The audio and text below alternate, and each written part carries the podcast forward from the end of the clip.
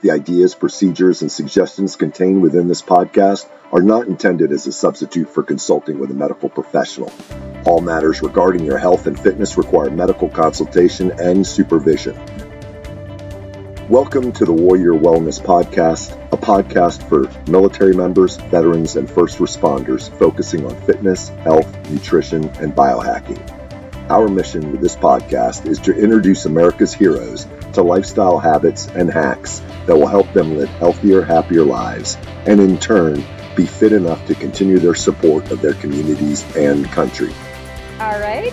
So, Dr. Longyear, thank you so much for being on the Warrior Wellness podcast. And I'm so glad to finally address this issue because we have never actually had a podcast talking about the brain. And this is a really important topic, not only just for everybody, because we all have brains, right? And that's important, but um, especially for our uh, military and first responder um, audience for this podcast. And I, you know, I have definitely had a couple of brain injuries in the military, so that's pretty common. So you are the expert. So I'm excited to have you on. Thanks for being here. Yeah, thank you for having me. Something I uh, I love to talk about. I'm a little biased. I think the brain is important. You only get one. Um, figured out how to do a brain transplant yet, although I know a couple people we could put at the top of that list. Um, but uh, yeah, so we got to take care of the one that we have for sure. Exactly. Yeah, yeah, and that's you know, and that's kind of what you and I do both, you know, in our own ways, right? Like I work with people on their their you know their movement and getting their body composition right and their nutrition and um, you know you work with people on maintaining that that very important thing we call the brain because without um, a, a, functional brain of everything else goes by the wayside right? Yep. Yeah and movement you know movement is life right? It's the biggest driver to our brain health too. So you know a lot of you know especially very purposeful movement like what i know you do with people um, having that focus and that intention behind what they're doing and, and how they're doing it is huge for for that that prefrontal cortex and kind of getting through a lot of things. So yeah, yeah, and even um, it's funny that you just mentioned the prefrontal cortex. Two things.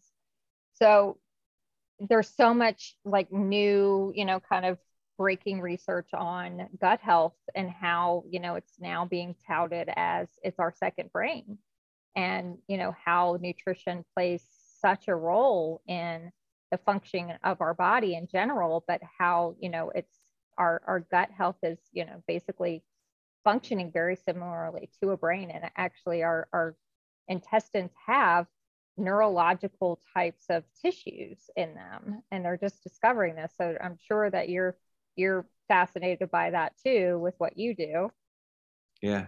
I, th- I, thought it was interesting the first time I learned that most of the neurotransmitters, uh, which are the chemical signals that your brain uses to communicate kind of cross and back and forth, are actually created in the gut. Serotonin, um, most of your mm-hmm. serotonin is actually created in your gut. And that's our feel good neurotransmitter. And I, you know, we all feel really good and, and happy after we eat a big meal, especially when it's with family or friends. Um, but it brings new meaning to that. Uh, kind of why we feel happy and why we feel that reward and why we feel those those good feelings around having a nice meal with friends. Yeah, uh, yeah, is great too. But yeah. but yeah, and how those systems get out of whack pretty quickly, where we we are turned too much towards food as a reward system. I just got off the phone with a client. We were just talking about that. I said, we've got to work on your reward systems. Food can't be the only thing because obviously you're having too much and now you're seeing me because you're overweight. So yeah, that's how, how, you know, our, even like our neurological kind of firings can control our behavior, quote unquote. Absolutely. Yeah. One of my favorite quotes is food is the most overused drug in our society and exercise is the most underused treatment. Um, mm. I think that plays, you know, that's very much an addictive nature to food or, or any, a lot of different things, right? Anything that gives us pleasure, um, especially in the midst of a TBI or, or, a, or PTS or stress. Mm or mm-hmm. anxiety because it drives us into those parts of our brain that are much more you know you've ever heard that person that says i have an addictive personality um, the reality is they don't have a frontal lobe so everything is is addictive in that person or in that way um, yeah. and that's the big thing that tbi and, and some of those other things really affect or, or kind of take away from us yeah and I always say, I, you know, I'm a mental health counselor too. And, and, you know, I think what I do between mental health counseling and nutrition coaching and fitness coaching is I spend 95% of my time just getting my clients to slow down the processes enough, their arousal processes enough to be able to tap into that frontal uh, cortex thinking because 95% of the time they're not. They're they're in their their you know kind of uh, fight or flight you know thinking and and just reaction reaction reaction reaction and no forethought into you know how the things that they're doing are impacting their health and their wellness. And if we could just slow things down a little bit and you know get that physiological and, and psychological arousal down that we can finally maybe tap into that frontal cortex. So we're definitely going to talk a lot about how you help your clients do that. So I love that we just kind of went right down that rabbit hole. Jumped into it.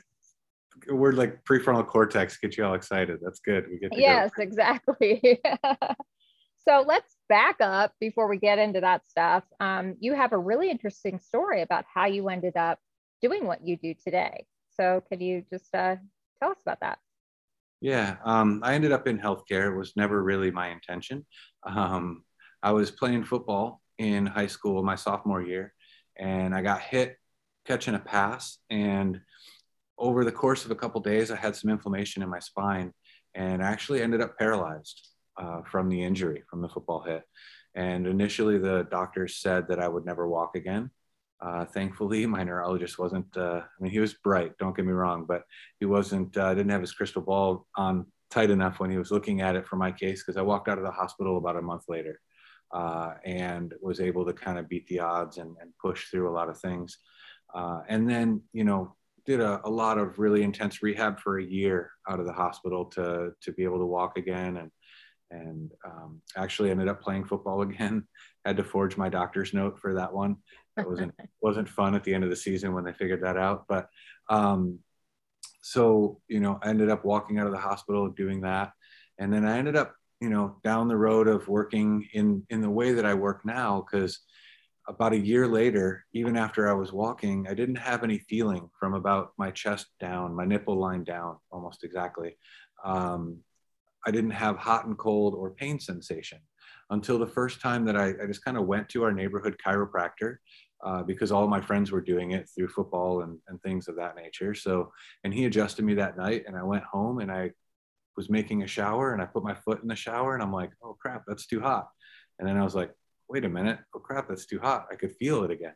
Mm. Um, so it was a full year later when I got adjusted by this guy and he activated something at the time. I didn't know what was going on, right? I was 16, went and yeah. talked to him and he gave me some spiel that went over my head at the time. And um, so that kind of put me on my path of, of healthcare and kind of wanting to work with patients. And then when I got to chiropractic school, I found, you know, the understanding of the brain and the nervous system just fascinating because trying to unravel my story, because, you know, even this was years later by the time I got to chiropractic school, they still didn't really have a working diagnosis for me. I had three different diagnoses from three different hospitals that I went to or that my records went to. Uh, and I, you know, didn't really have a lot of answers. So I kind of had to dig deep on my case and figure out what had happened to me and and all of that. And came out uh, came out, took the red pill, went all the way down the rabbit hole, and ended mm-hmm. up with giant spinning chairs and all sorts of fun stuff to uh, the way that I always refer to it as affect neuroplastic change in patients and in the brain, which is basically what that adjustment did for me.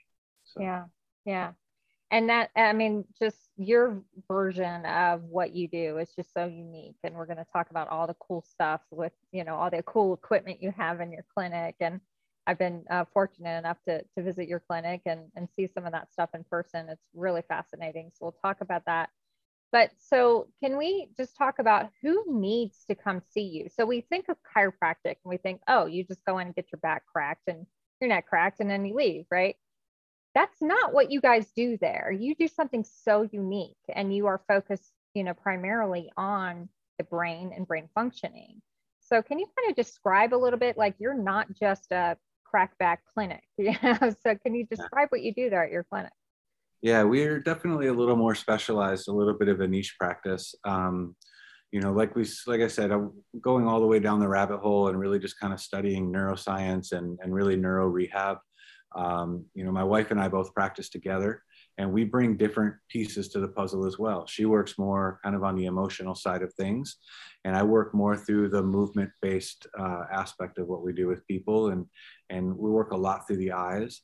We often joke and, you know, you, we get that ask that question a lot like who should come see you because you're definitely a specialty clinic and i'm like well anybody with a brain uh, which doesn't include everybody but yes that's true nowadays for sure yeah, for the most part everybody can use a little bit of tweaking but you know my specialty what i've done a lot with is sports injuries things like concussions and brain injuries uh, i worked in a clinic almost exclusively with navy seals for a little while coming right out of school so we mm. did a lot of work with blast injuries and pts um, and we do a lot of work, and this is something that we almost kind of stumbled upon with depression and anxiety. Um, we were doing a lot of work with athletes, and what we found was, it, you know, the hallmark for a concussion or a head injury is actually more emotional than it is physical. Uh, mm-hmm. It's not really the headaches and dizziness, although that's a piece. But if you, I don't know if you remember Junior Seau, um, he was the a Hall of Fame linebacker for the San Diego Chargers. And he had a concussive injury after concussive injury after concussive injury. Well, he ended up deciding to take his own life. Uh, and when he did it, he did it in a very specific way, kind of graphic. I don't mean to be, but he shot himself in the chest. Mm-hmm. And in the note that he left, he wrote that he did that for a very specific reason because he wanted to preserve his brain and sent, and he asked that his brain be sent to the brain bank in Boston where they were doing all the cutting edge research on concussion at the time, to evaluate what football had done to his brain. And he mm. said it mm. almost exactly like that. Yeah. Um, so the hallmark, and I think the big one that often gets missed is the mental health piece with TBI and brain injury. Um, and if you look at the literature, they almost don't even differentiate PTS and the effect on the brain and TBI concussion. They have mm. very similar effect. Mm-hmm. And when you mm-hmm. take, you know, military, you kind of add both of those, it's like a double dip for the brain injury or the brain trauma. Yeah. Um, and what we started to notice with patients was they would come in and they would score really bad on a depression, anxiety, and stress symptom score. And they also couldn't do a one legged stand or touch their nose without kind of shaking or missing altogether. Mm. Um, and then when we would make their one leg one leg stand better or touch their nose better, their depression also got better. So we started to realize and now research has shown us why, but when you have bad physical balance, you also have bad mental and emotional balance. Ooh. But when you improve physical balance, you actually improve that mental emotional balance. And the cerebellum, the part of the brain in the back here behind the um, in the back of the skull, is actually the part that's responsible for both. Uh, so we we do a lot of work as a result of that, uh, you know, through the head injuries and that we ended up doing a lot of work with depression anxiety and getting some really cool results. And uh, we're actually involved in a research project with Life University in Atlanta, uh, working through that right now with um, a pretty good sized patient population.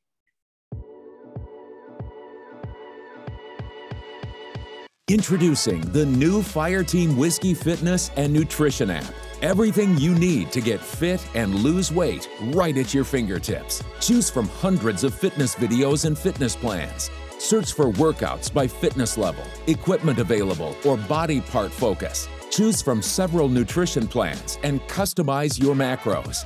Your entire fitness, nutrition, and wellness plan all scheduled on your calendar.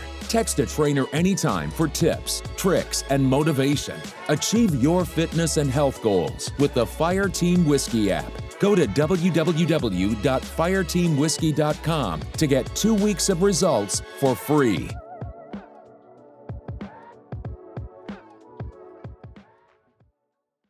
Wow, yeah.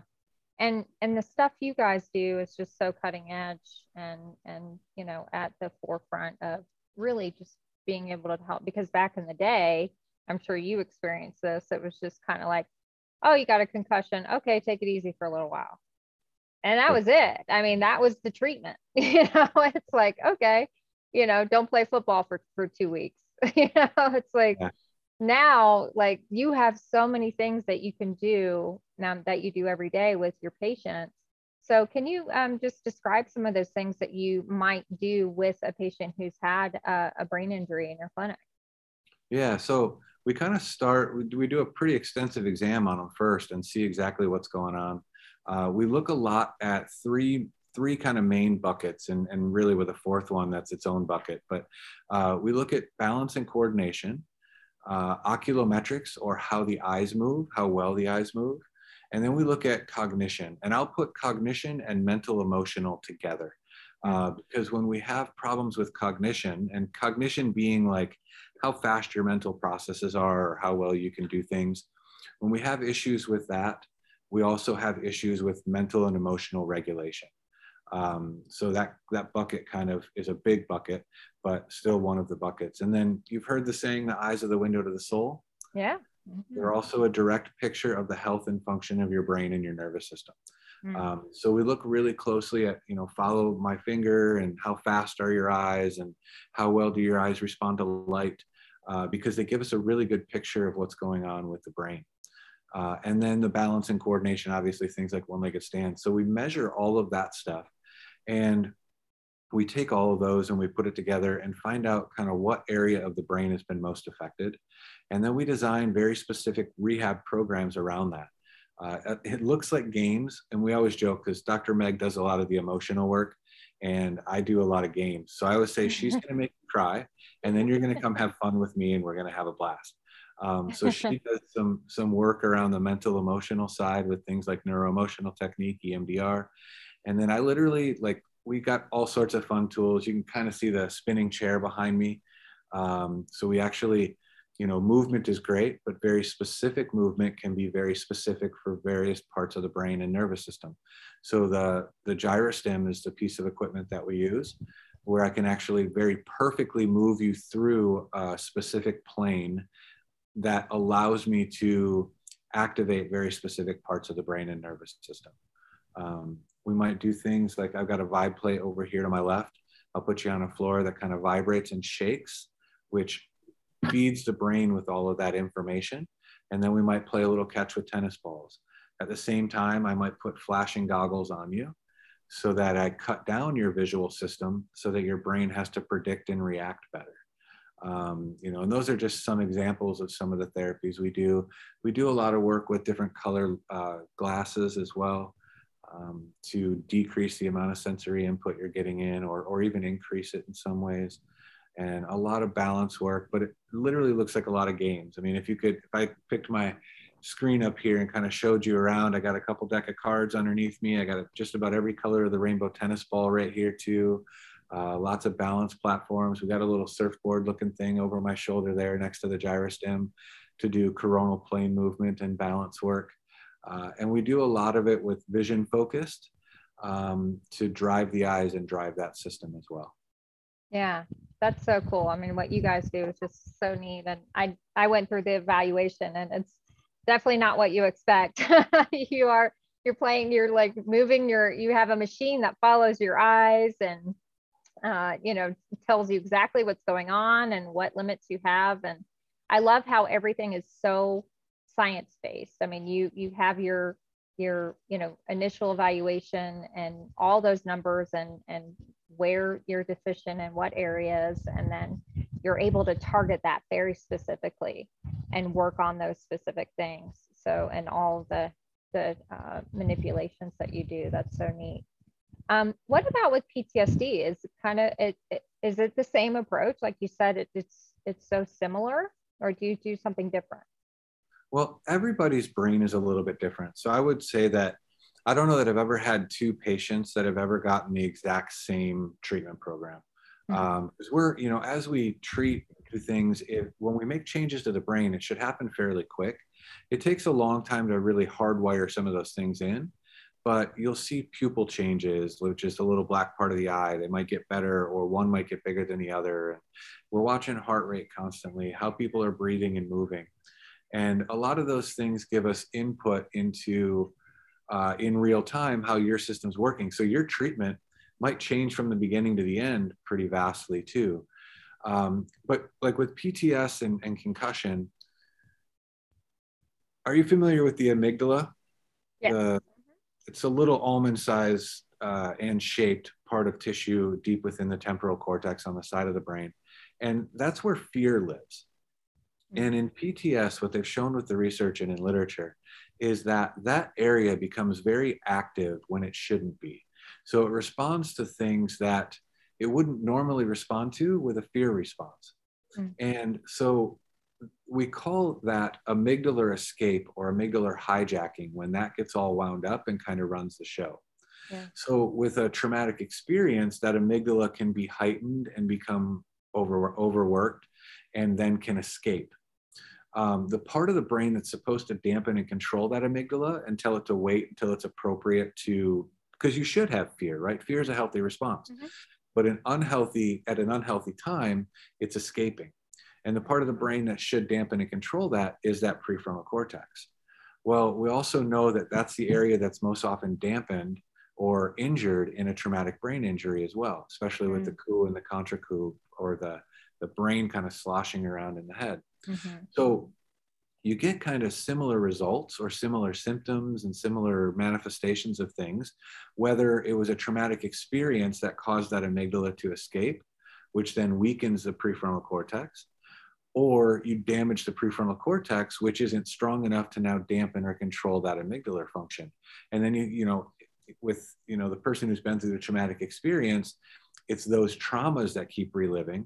The person who's had the brain injury or the head injury, it's seemingly benign things or unimportant things that start to cause that fear or that anxiety to rise up. So you get very similar crossover in those two conditions. And it relates really to, in one way or another, you lose the ability to control things with your brain um, or wait till it's an appropriate time.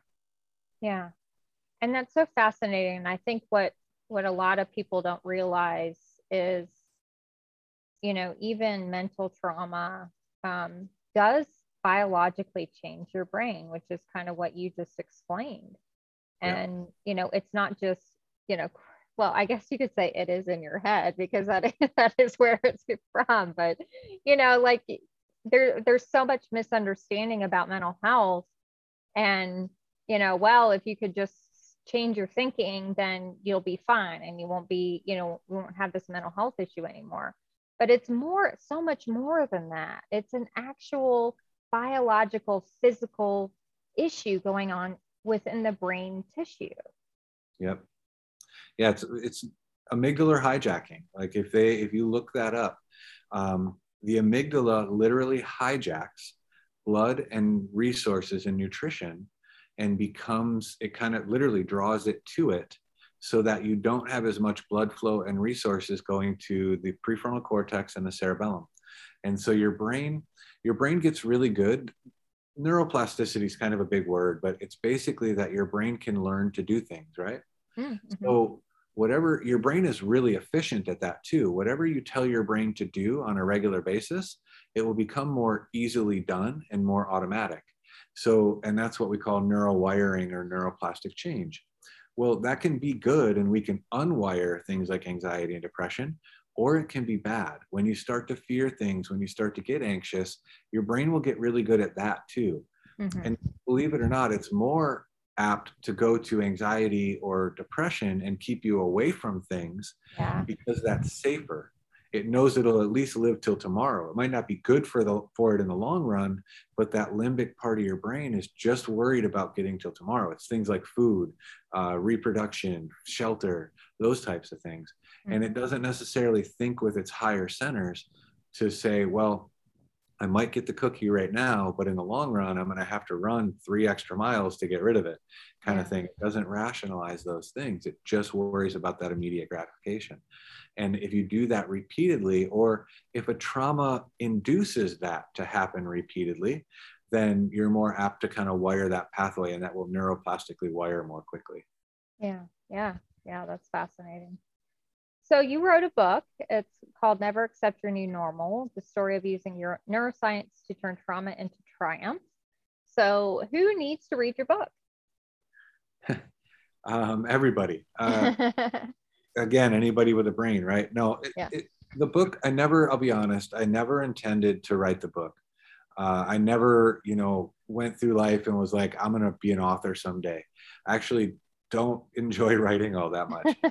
but, you know, and I tell my patients this now if you don't deal with your crap, it ends up dealing with you. Mm. Um, and I actually ended up writing that book because I woke up at 4:34 in the morning one day, and tears were just streaming down my face, and images of the stuff that I'd been through through my injury were just kind of running through my head.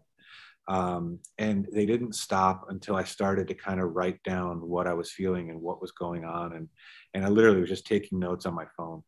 Um, and I went through a couple nights like that actually, as things kind of clawed its way the book kind of clawed its way out of me. I didn't write it.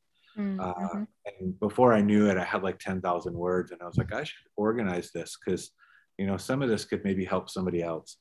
Uh, and, you know, and then I also had, and at this point I was already doing what I do and I had some patient stories that I thought would help other people and kind of include it in there. And, yeah. and I'm, I'm a nerd, so I was definitely going to include some of the science behind what was going on in my story and what was going on in some of the patient stories. So, um, so yeah, the book is really geared towards people who are going through something, uh, or maybe have a family member going through something. And you know, in my journey, and in, in a lot of journeys, I love that you said it's all in our head, right? We we mm-hmm. I get a lot of patients who have been everywhere, and you know, doctors have either told them it's all in your head, or this is as good as you're going to get. I can't do anything for you. Yeah. I had a, a woman just yesterday bring in literally a, a grocery bag full of medical records. And she was like, Yeah, this is everything they did. They did under every test under the sun, and they say there's nothing wrong with me. And, you know, they're right. Like you said, it is all in your head, just mm-hmm. in a mm-hmm. different way. Uh, it's it's that neuroplastic wiring that's kind of gotten negative and gotten there. So um, the book really, I ended up putting it out there because I thought maybe people that were going through something or or they've been told to accept their new normal, mm-hmm. don't doctors know, and me included, we know this much about the brain. And I mean, it changes daily and we're learning more every day. But the reality is, I've seen people heal from some things and get over some things that I'll be honest, I didn't know was possible either. Yeah. And so that's where the the title "Never Accept Your New Normal" comes from. Is don't let anyone put limitations on you or your child or your family member or anything about who they are and what they can become. Yeah, awesome. Yes. And so your clinic is in Jacksonville, Florida, and but you you did tell me that I mean people actually come from out of state to see you because uh, what you guys do is so specialized and and making such a difference in their lives. So certainly, if you can travel to Jacksonville and and see Dr. Longyear, please do. And the link to his clinic will be in the show notes. But um, if that's not possible for people, um, how could they look for uh, these kinds of things that you do in your clinic? Yeah, so functional neurology is kind of the, the umbrella that I would put what we do under. Um, every clinic that does functional neurology operates a little bit differently. Uh, I have a lot of friends that uh, do what I do. I'm also part of a group called IAFNR. I'm on the board with the International Association of Functional Neurology and Rehab. Um, and we have a database of doctors who do what we do as well. So the IAFNR website, uh, iafnr.org, or just reach out to our office. And if you can't make it here, I, I have friends that practice all over the country. Um, so I can probably put you in touch with somebody who's closer, if not in your town, at least uh, reachable in some way, shape, or form. So. Yeah, yeah, and I've already reached out to you guys for for a couple of uh, referrals and um, gotten that information, so that's been very helpful. Well, Dr. Longyear, that was so interesting. And um, I'd love for people to just check out the links. Um, if they can't get to your clinic, then maybe get somebody near them or at least pick up your book and uh, read a little bit more about that. So I appreciate you coming on the Warrior Wellness podcast today. Thank you for having me. This is fun. Hey guys, thanks so much again for joining us on another episode of the Warrior Wellness Podcast please make sure to subscribe, follow, like, all that good stuff on your favorite podcast platform or and on our YouTube channel. Go ahead and leave us a review while you're there. And if you screenshot your review, email it to info at fireteamwhiskey.com with your name and address. You'll be entered into our drawing for a prize for just leaving us a review. So let us know what we're doing great, what you'd like to hear more about.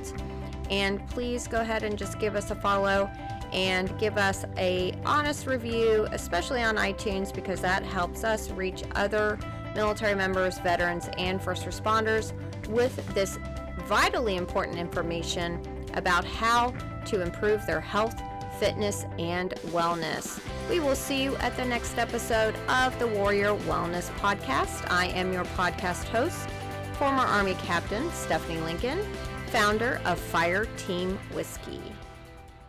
Are you Fire Team ready? Try the Fire Team Whiskey Spec Ops Keto Joe Shake. The Keto Joe Shake is a medium chain triglyceride MCT shake derived from non GMO coconut oil. It contains 17 grams of MCT, 10 grams of high quality whey protein, and no sugar. It's sweetened with stevia leaf, so you can keep those carbs low and shred that body fat. 25 milligrams of caffeine to give you extra energy for the gym or your busy day. Fireteam Whiskey has been supplying military members deployed all over the world with Spec Ops shakes for over three years. Fireteam Whiskey Spec Ops shakes are fueling the fight. Whether you are just trying to lose a few pounds or trying to get that extra edge in the gym, the Fireteam Whiskey Spec Ops shakes are for you. Make sure to stock up now and support our efforts to raise funds for Team RWB, our nonprofit partner that provides social support and fitness events for our nation's heroes.